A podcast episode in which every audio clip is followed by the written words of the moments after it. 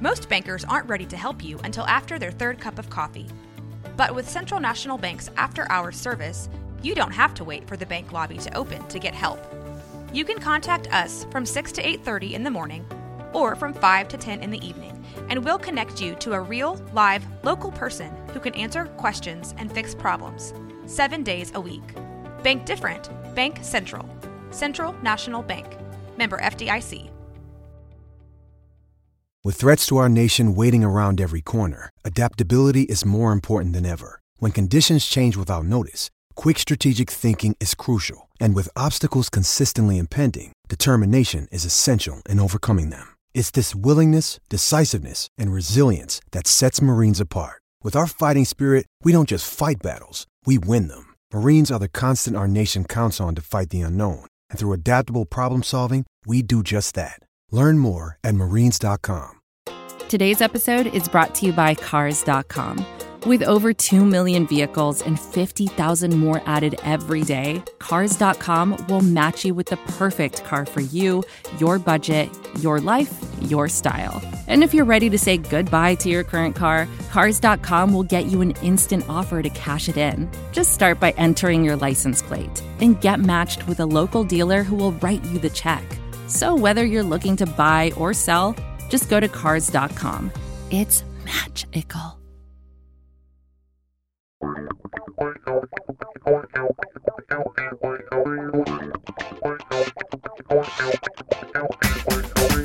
Hello, basketball fans, and welcome to the Dave and Dia podcast. Starting at center from Portland, the wily veteran Dave Decker. And at guard from Los Angeles, the patron saint of rainbows and unicorns, your podcast MVP, Dia Miller.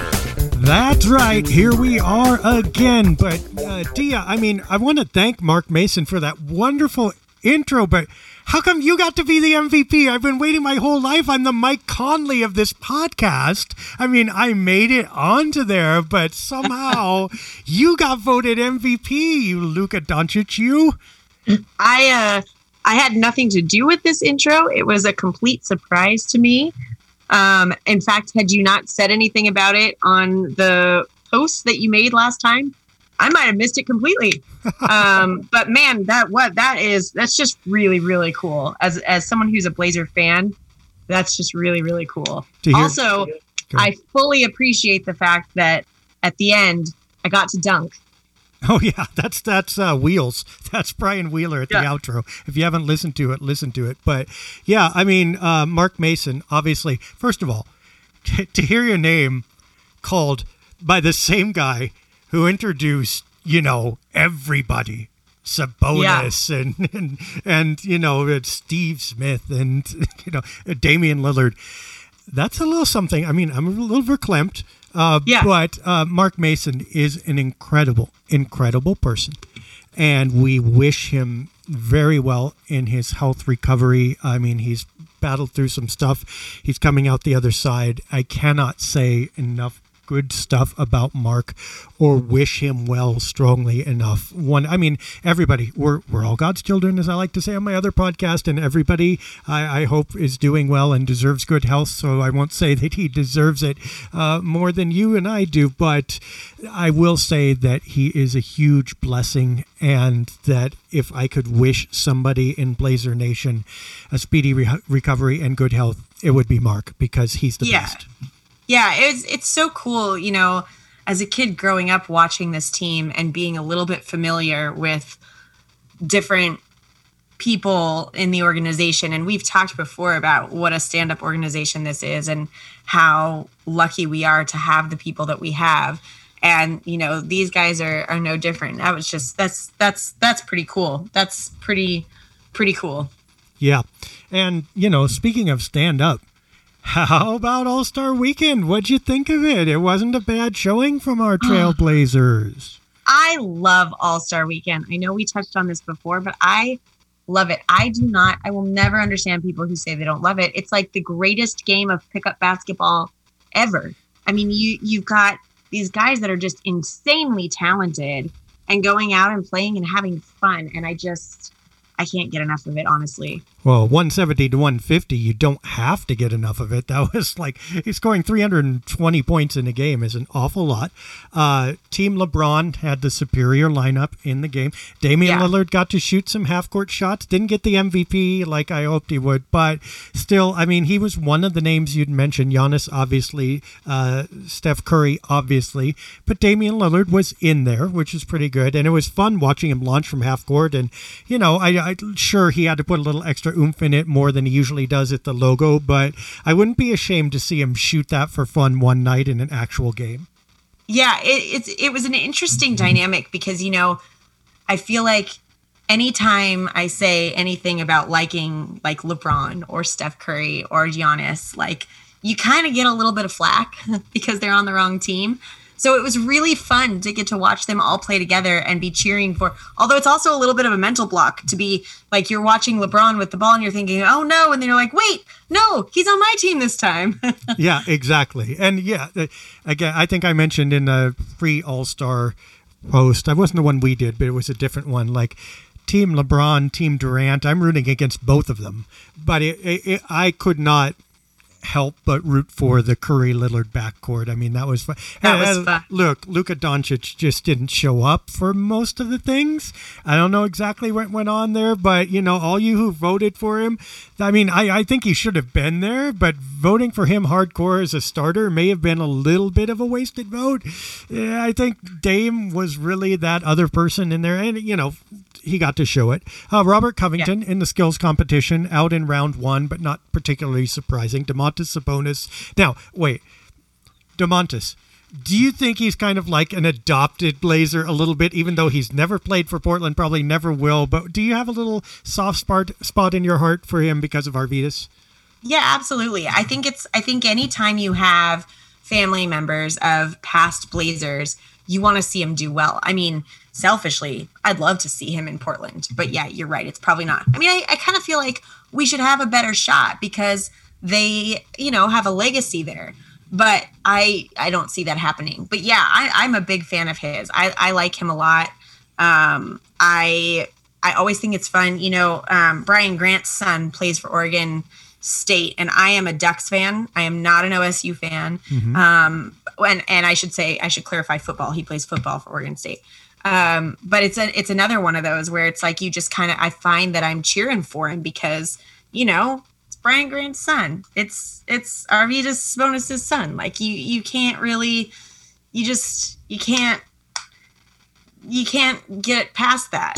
Right, exactly. And it's wonderful, absolutely wonderful to see the legacy. This is another way we can tell we're getting old though because we used to the players used to be older than we are and then we always loved the players that are the same age as we are and now we're watching our favorite players children start to play and it's like oh oh yeah that's, that's happening but it is pretty neat to see them and it's hard to it's hard for me to detach i mean i i like you say i, I love the the legacy and i think that once you're a blazer in many ways you're a family and uh that means your kids are kind of a little soft spot for me uh the big news though of all-star weekend of course uh Anfernee Simons doing something that no portland trailblazers player had ever done not Clyde Drexler, not Jerome Kersey. He won the slam dunk competition. Did you get a chance to see it? Oh yeah, that was I was really looking forward to that. I I was I, I live for this stuff. I mean, I I love the game of basketball. I love the skill set that it takes. I love the athleticism that it takes, and I love a good competition. But I really like watching people enjoy what they do. And so for me, this is just like the mecca of basketball because you're getting to see all the the big names in the league together playing and they're having a blast. I mean, Steph Curry was having the time of his life. I'm not sure he has I'm not sure there was another guy out there that was having more fun than him. And so the the and the dunk contest specifically, there's just something, I mean, you know me and dunks. You know how I feel about wanting to experience that there's something so cool about that and i think that may be the thing that i look forward to the most um, in the weekend or in this case the day it was really cool you know we were all cheering for ant to get a chance last year and he didn't get it and so seeing him there this year that was just that was really exciting and it was really cool to watch him you know, come out victorious. That you can't beat that. Yeah, I mean, it was lots of fun. And I got to admit, I mean, I would like another contestant, obviously. I would like it a little bit extended. I understand why they didn't do it because of the lack of participants and because of the time crunch during halftime. But uh, I didn't hate the format. I, I didn't hate the like you know one dunk at the end winner. I could use a few more players getting to that point, but that was all right. And I didn't hate that it was young players. Honestly, I think that's Yeah. that, I think that's a way to go. Maybe every once in a while you circle in all the veterans. Uh, you know, you can't wait too long because they their legs get old. But every three or four years you have a free for all where the best of the best go at it. But if you can't do that, then it's not bad having your really young 20 somethings get up there and get a chance to make a name for themselves. And I think uh, Ant did kind of, I mean, we must be honest, this was this will probably go down as one of the less weighty dunk competitions. I mean, partially because of the format and partially because the dunks weren't that theatrical. I mean, they were good, but they weren't they didn't have a lot of mustard on them, especially not Simons's. I mean, he was he was pure. It was incredible that he went up. He caught that ball with the with the rim, you know, the plastic holder on the Yeah. rim on the backboard rather. He caught that ball with two hands and had room to spare as he threw it down. And that was amazing when you think about it. It just didn't look very authoritative Yeah. and you know, his dunks weren't they won't go down in the Hall of Fame, but I mean, he won it and that's great. I you know, I I love I love that style where it's not as proppy, it's not as I I just show me the good dunks, like show me your skill. I don't necessarily want to see a whole show. I want to see what you can do. And so for me, I actually really loved it. I loved that they I felt like they were I mean, I know people kind of there were some little things here and there um you know with with Obi jumping over his dad and and it was Julius Randle, right? That he jumped Yeah. over? hmm yeah i mean that was cool there's always someone who jumps over someone Yeah. but i just i just think those classic styled dunks I, i'm a fan I, I really like seeing that and i thought it was i thought it was cool how he did the the throwback with the raptors jersey i thought that was a really cool idea something you don't really see happen so much you know the adding that little hoop. I've never seen anybody do that. That was different. Yeah. um, you know when you have when you have a dunk competition year after year after year after year there's only so many ways you can dunk a basketball. And so it starts to get a little bit repetitive like jumping over people. You know that people are going to do that over and over again. That's always going to be a thing.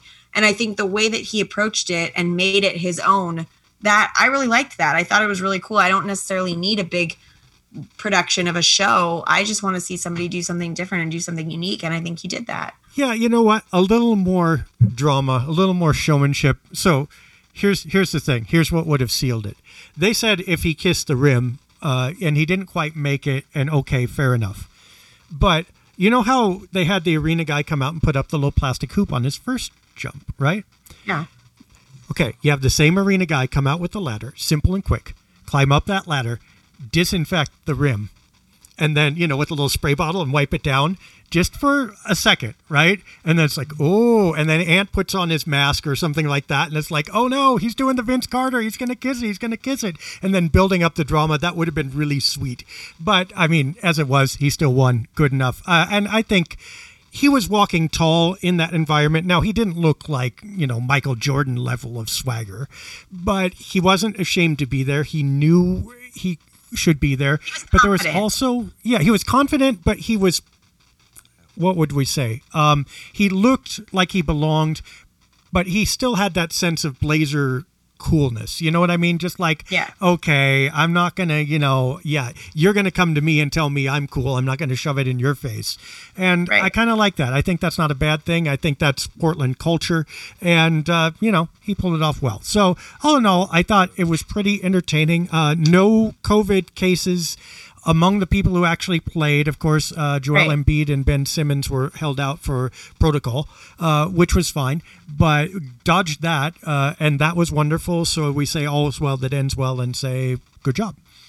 yeah i mean it's shocking honestly i think we talked about this on on the podcast and there's been a lot of things that have swirled about it that you know nobody really thought this was a great idea but somehow they managed to pull it off and i'll i'll give adam silver credit he's he's managed to do that throughout this whole time where every time something would happen and I, I know I would be a little hesitant, like this is a bad idea, this is a bad idea, and then he'd pull it off. And he did it again. So, you know, I mean, I still don't know that it was the smartest move, but you're right. We they did it and you know, nobody got COVID in the process. So we'll call it a success. Yeah, that's good. Hey, you know what? I actually got the chance to get my first vaccine this week. Yay! But um, yeah, I'll tell you the story though. Uh, the first vaccine, it's famous for like hurting your arm. So here's Dave's day. Here's dummy Dave. Okay, goes and gets my vaccine. Yay! And then forgets to drink caffeine all day. So I have a headache anyway from caffeine withdrawal. And it was arm day on the workout. So it's just like this was like yeah, Oh, yay, and all a successful day. a successful day, except for my poor arm, which was like basically fell off, and I was really angry about it. But uh, no, that was great. So I hope everybody That would be there, a terrible side effect. Let's not say that your arm fell off. yeah, exactly. Everybody out there gets a chance to do that, uh, and uh, so hopefully, hopefully, I'm looking forward to a season next year where, knock on wood, we won't have to worry about this so much. But yeah, so far, I mean, canceled games aside, so far okay, and we'll keep Yep. our fingers crossed.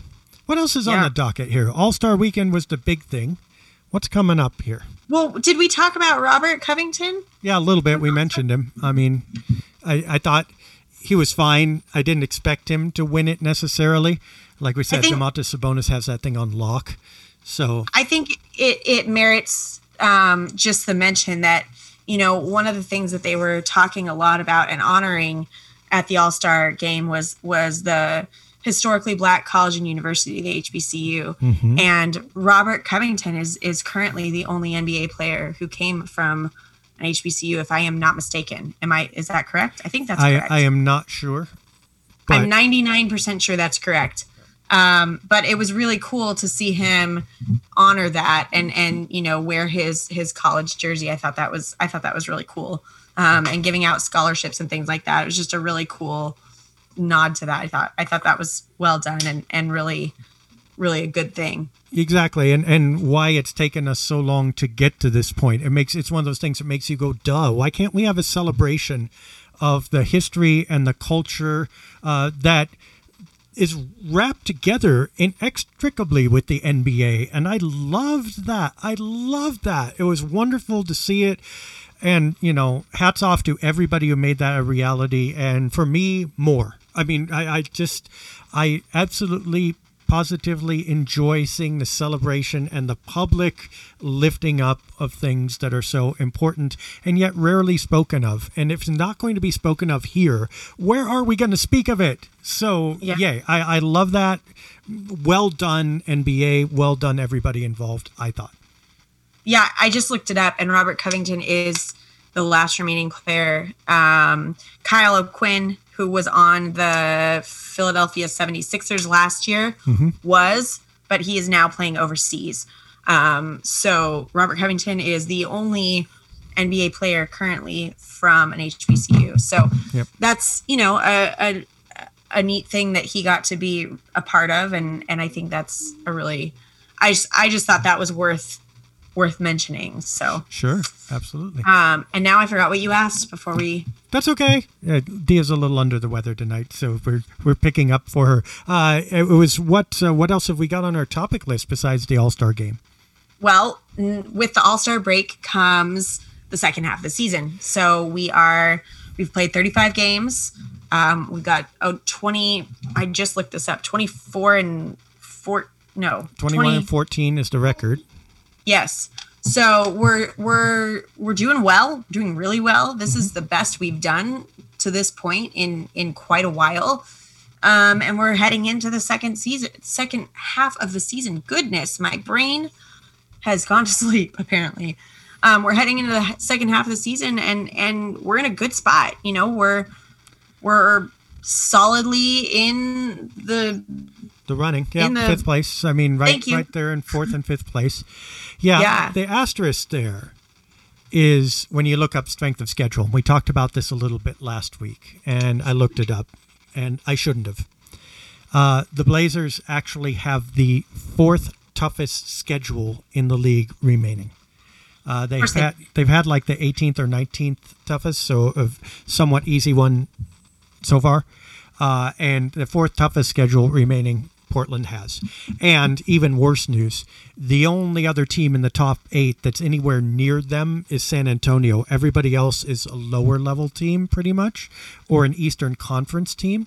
So the teams that they want to catch or stay ahead of all have significantly easier schedules than Portland does.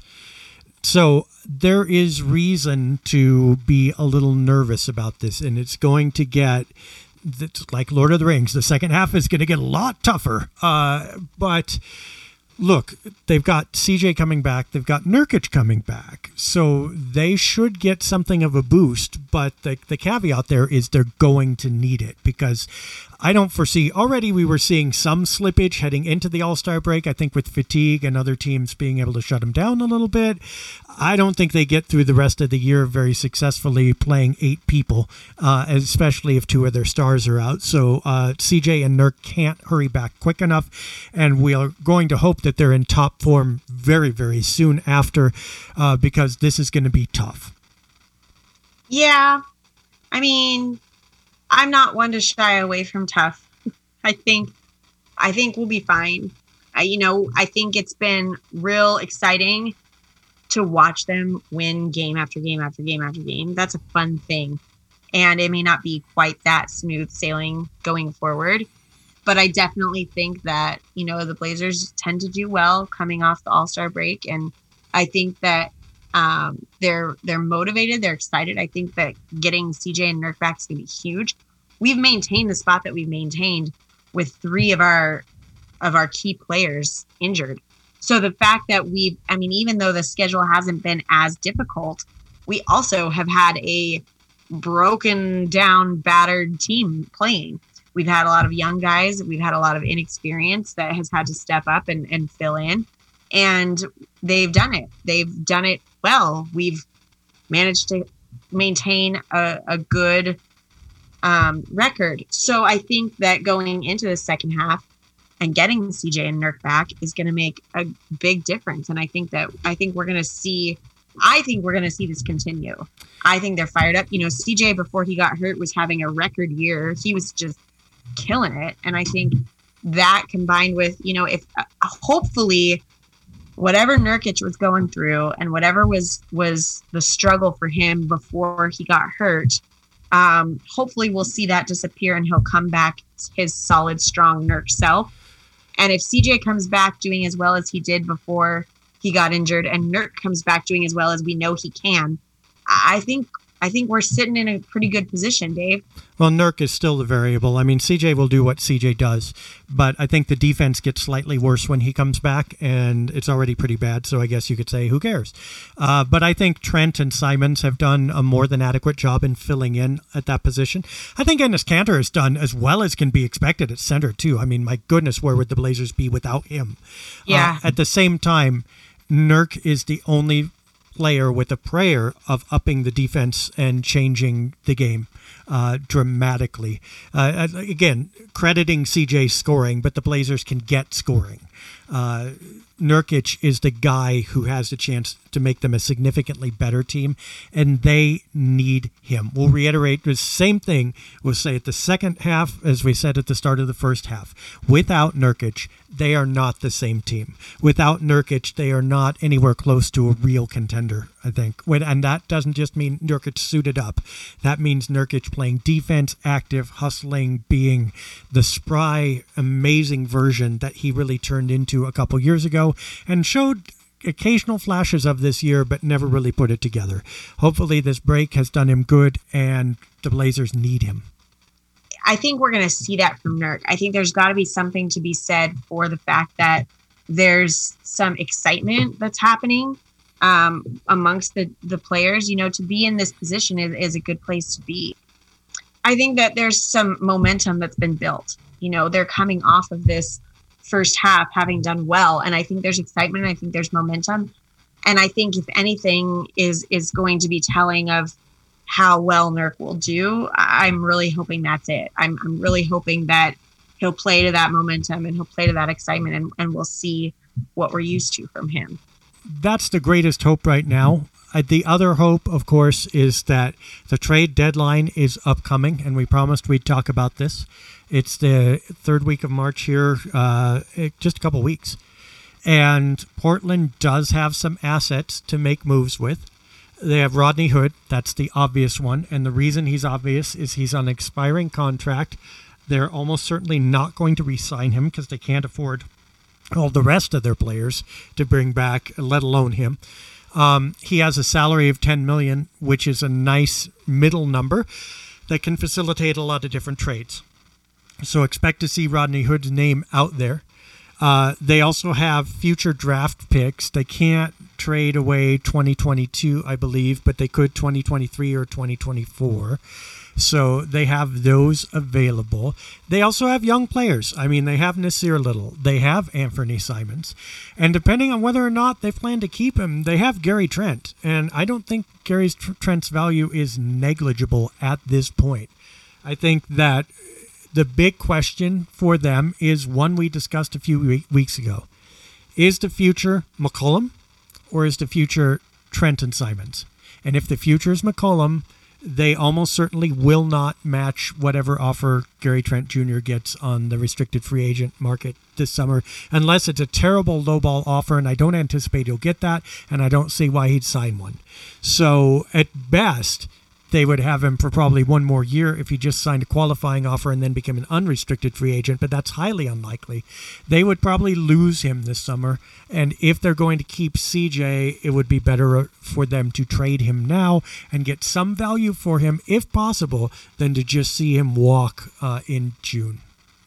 Yeah, you know, this is one of those topics that you kind of have to hold my feet to the fire to get me to talk about because I don't love the idea of letting go of anyone we have. I mean, that's a well known fact. We've talked about that over and over and over again.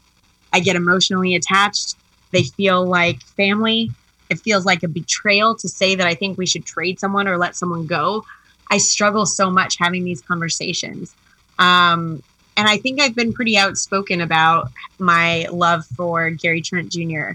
But I gotta say, I I, I think we should let him go. Um, and I here's my thinking on that, and it's changed. It's shifted because I did not used to think this. This is kind of a, a an adjustment for me. Um, I don't think CJ is going anywhere, and I don't think that we could get a return on him. Who are we going to trade him for that we are going to get his value with? I, I mean, we've talked about that before that's a tough place to be. Certainly not going to happen in February. It's not going to happen no, in the trade deadline. No. Uh, unless, okay, unless there's a way out there move like Domantas Sabonis or something like no, that. But, yeah, but I don't. I don't think CJ's going anywhere. I don't think you know him and Dame constructed their contracts in such a way to stay together, um, if possible. You know, they they they want to be together. They want to play together. CJ wants to be in Portland. He's made that very clear. Here's my thing I I love Gary Trent Jr. I think he's a huge asset to us. He's proven that time and time again. I think we need his defensive skills. That's been something again that's that's proven to be an asset for us. That being said, I don't think Gary is is set on being in Portland. Uh, now I think he likes I think he likes the guys here. I think he likes, you know, he seems to get along with everybody. He seems to be a good teammate. But I do not think he's someone who is you know, ride or die, I want to be a Portland Trailblazer. I think Gary is someone who is probably going to go where he gets the best contract, where he's going to get good playing time, where they can kind of build a team around him. I don't think he's someone who's going to want to stay in Portland and play a supporting role. Um, that being said, I mean, I could be wrong, but to me, we we probably are not going to be able to keep both CJ and Gary. And so, to me, looking at the situation and looking at what we've got and, and what our options are, I would say keep CJ and try to try to use Gary to get some kind of something before we just lose his contract because that's probably what's going to happen. Yeah, I mean, you can't keep both of them I think just for playing time. I mean, CJ is not going to play 25 minutes a game. I mean, that's just never Right. going to happen.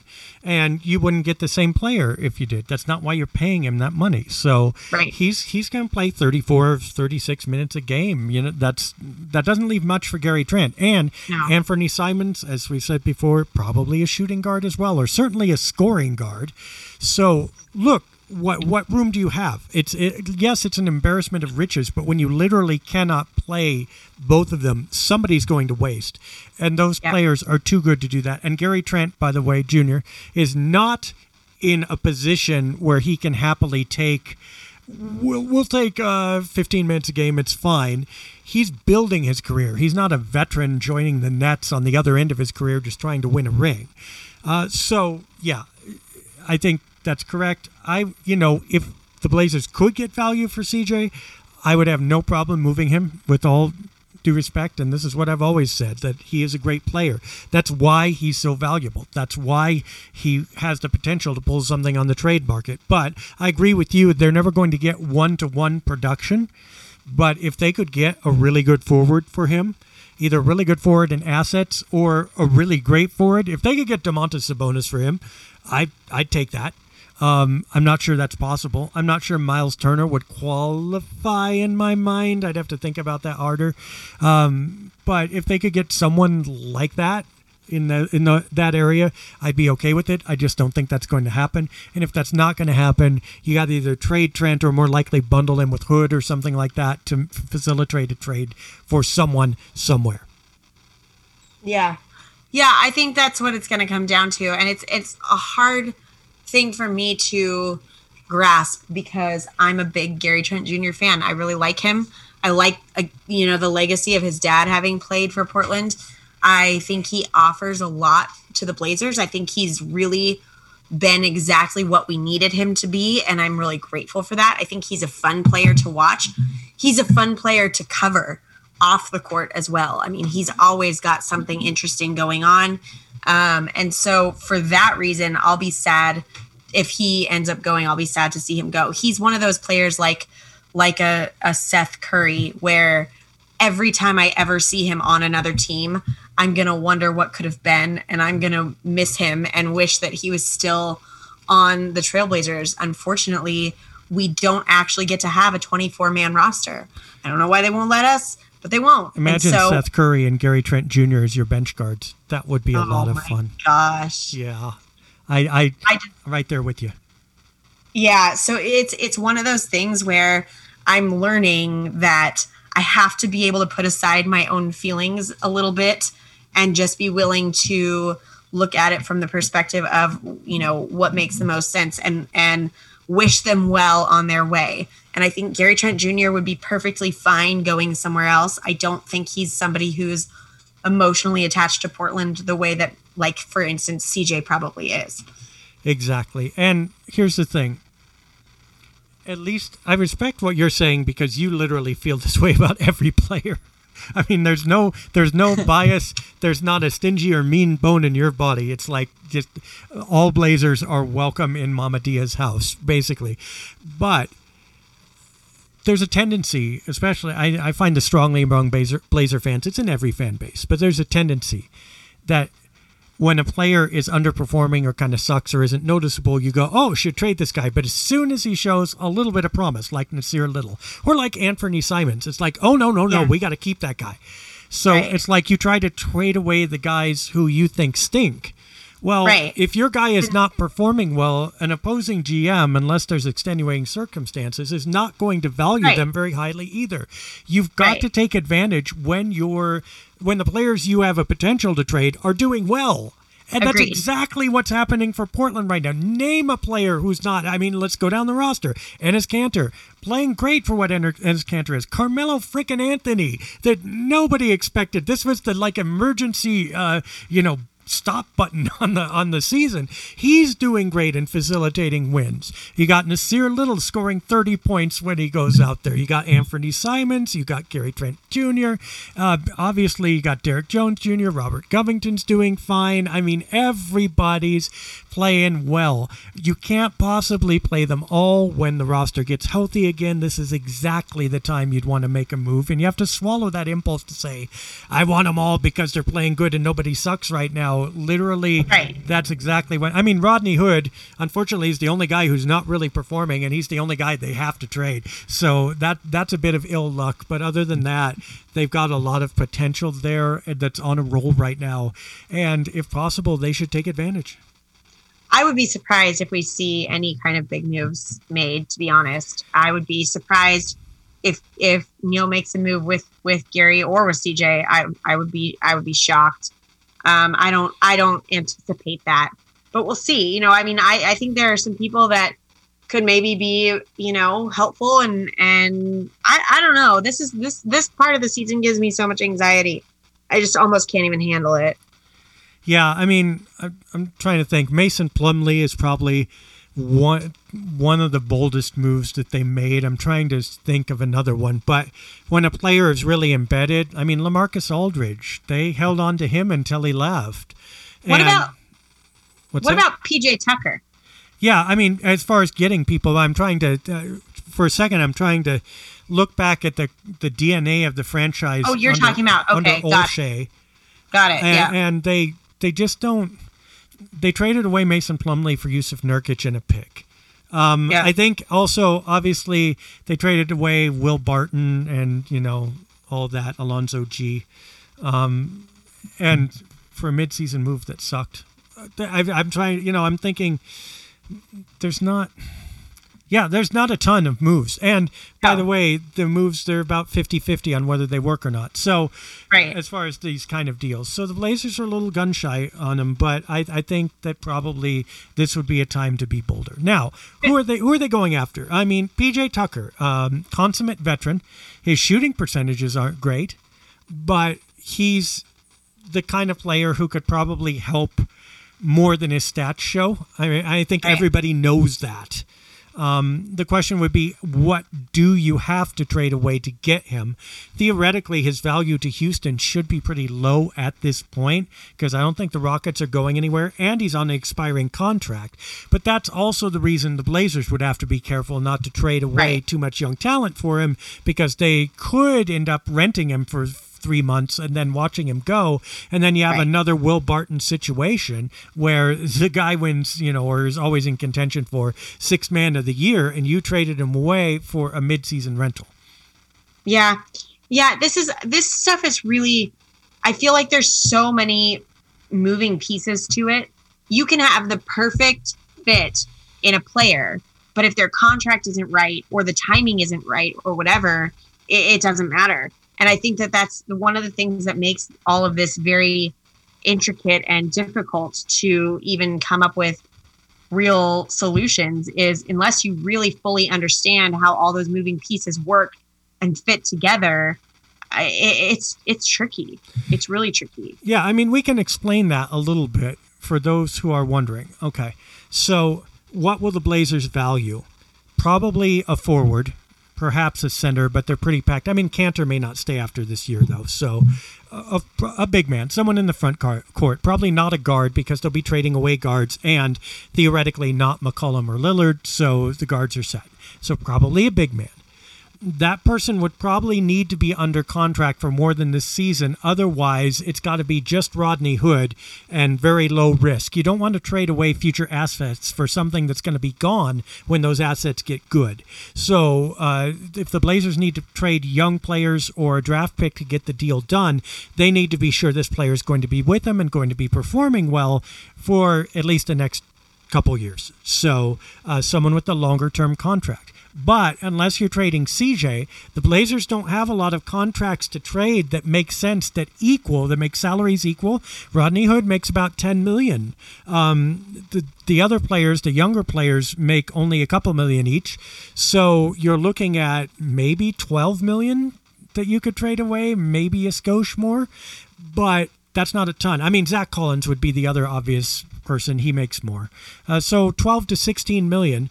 That means you can't trade away for a 24 million dollar player probably. And by the way, if you have a salary imbalance, then you're going into luxury tax for this guy. So probably that person needs to make equal to or less than what you're trading out. So honestly, you're probably looking for player making somewhere between 8 million and at the outside maybe 12, 14.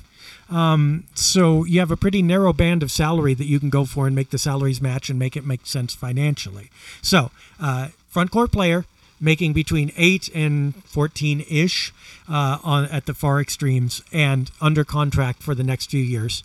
Plus, probably plays some defense and isn't totally embarrassing shooting threes. There's there's the bill. And I mean, there are a few players that fit that bill, but it's it's not as thin of a needle to thread as CJ is, but it's pretty thin. I'll give you another one though. Let me give you the other name now that I've blabbered on for a minute, and this comes courtesy of our colleague Danny Marang. Uh, but he and I have been talking, and I think we agree that uh, Kyle Anderson from Memphis would be a wonderful name.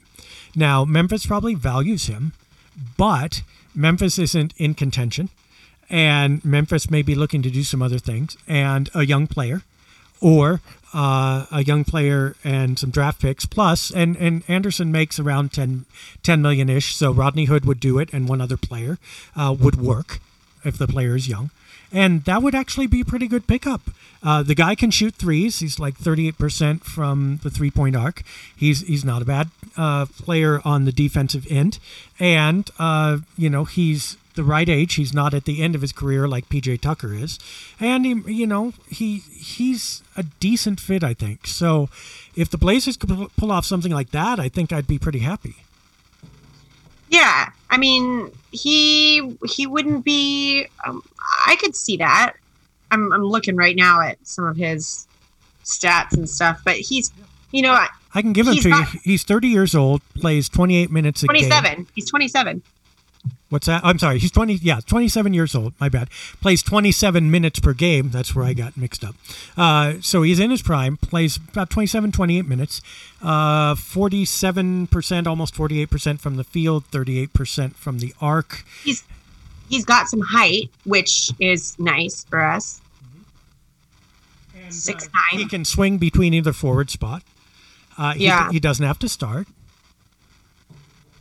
yeah, that could that could be interesting. I mean, I, I think there's I think that this pool of mid-season pickups is actually pretty small mm-hmm. um, as far as someone like what you just explained, and I think that that's you know people this this trade deadline approaches and people start just waiting for something to happen, and I think it's it's easy to forget how much criteria we have to make this actually work, and this is why I say I would be surprised to see much happen um, I also think that there's a sense in which if it's not broken, don't fix it.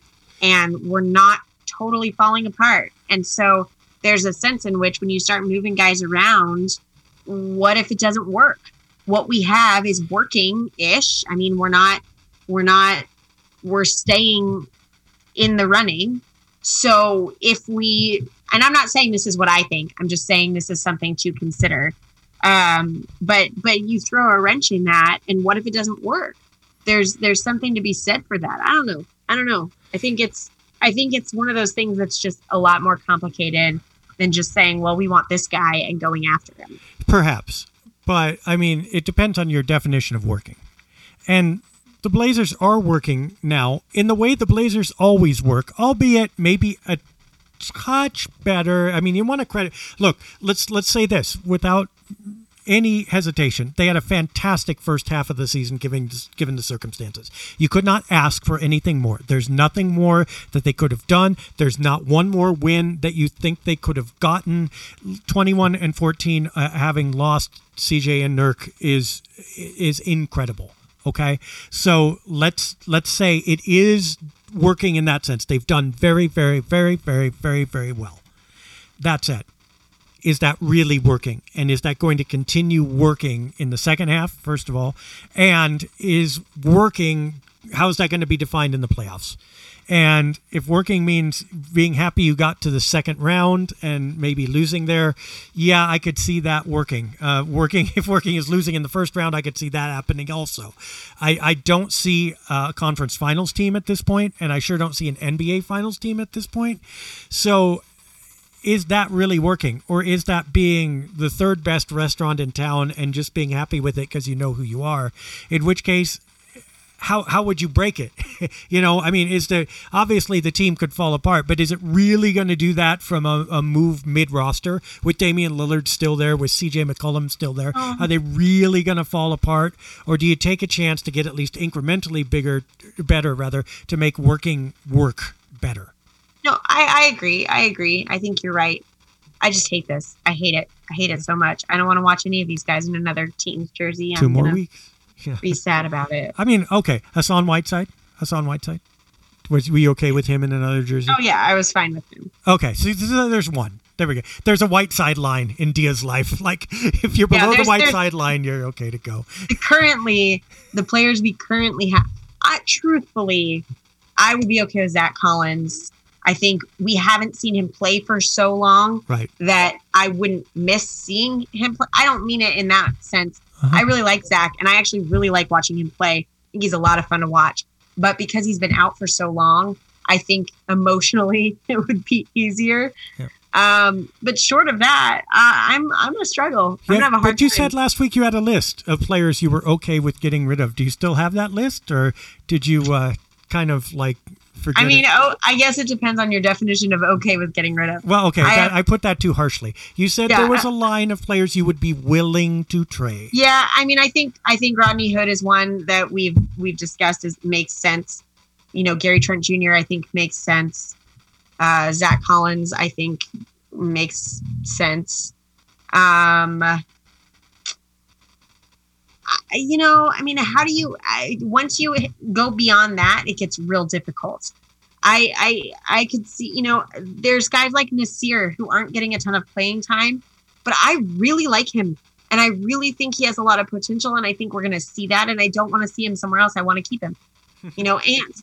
Ant is one that I think he's really doing well this year, and and we're seeing him step up. And I don't want to lose him either. Although I think if we, I I I think he I'd teeter with him. He might be one that I could see going. Um, I- you know, it's just it, it's rough. It's hard. This is like asking me to choose which child is my favorite.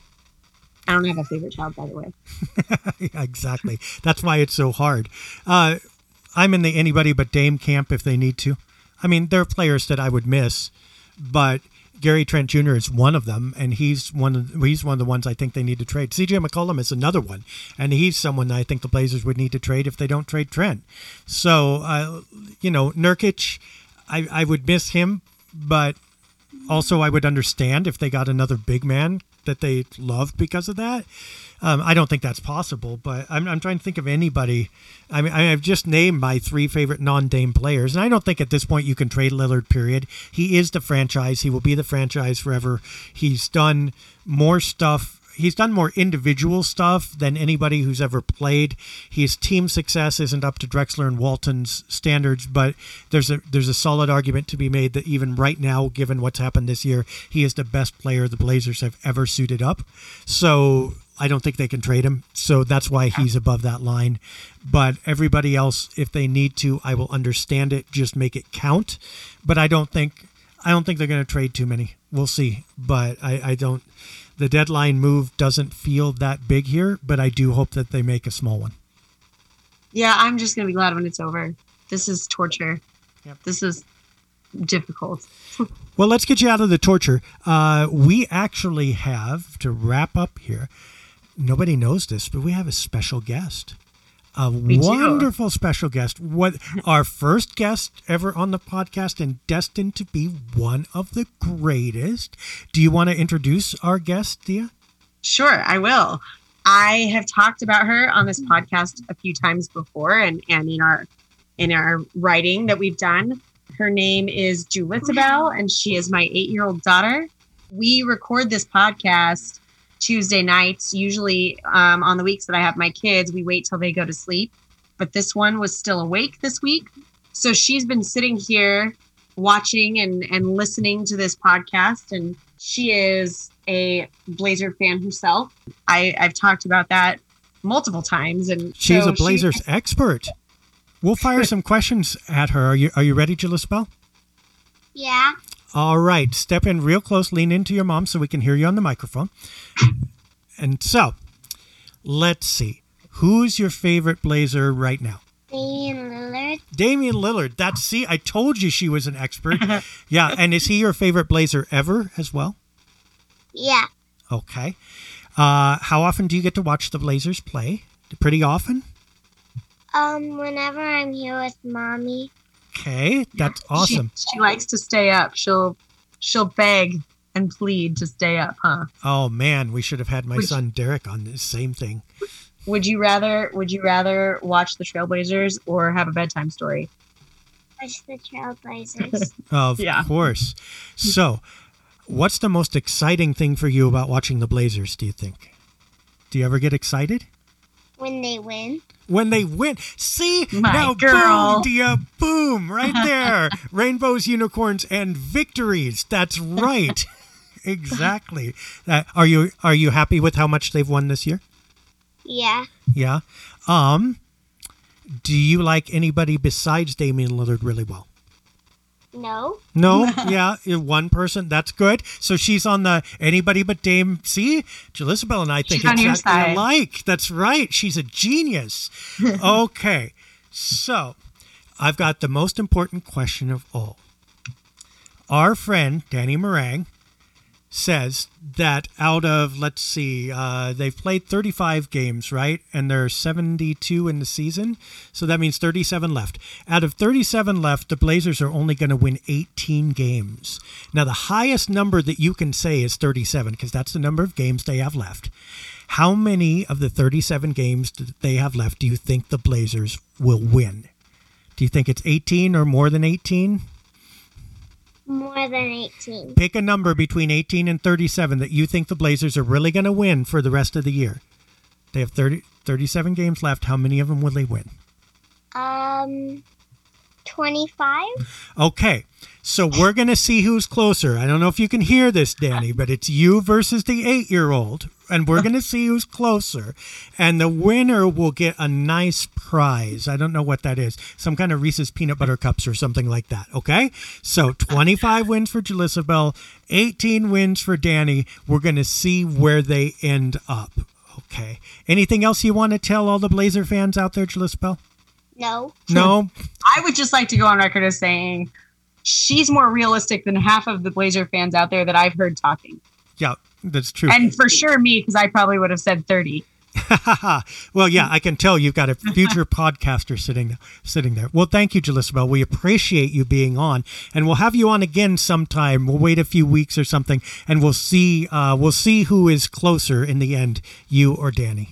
Okay. Okay? Could you say boo, Danny? Ooh, Danny. Yeah, see? Take that, Marang. Very good. All right. Well, anything else, Dia, that we need to cover? No, I think that was it. I mean, I, it's, you know, we're kind of in this little lull here before we get everything started back up. And, and, you know, here we go. Next week we we'll have more games to talk about. All right. Well, then for the incomparable Dia Miller, the amazing Jalisabel, I am Dave Deckard, and we are going to see you again next week. We hope that you enjoy the games resuming tonight and for the whole second half of the season. And as always, go Blazers. A hater sees an opening down the lane, moves towards the hoop, but then Dia comes out of nowhere to swat the shot attempt away, saying, get that weak stuff out of here. Dave scoops up the loose ball. Now it's a fast break the other way with Dia. She's flying down the court. Dave sends her an alley-oop. She jams it. Boom, shakalaka. The crowd is on its feet saluting Dia. I tell you, if she isn't the Rookie of the Year, they really ought to just stop giving the award. What a talent.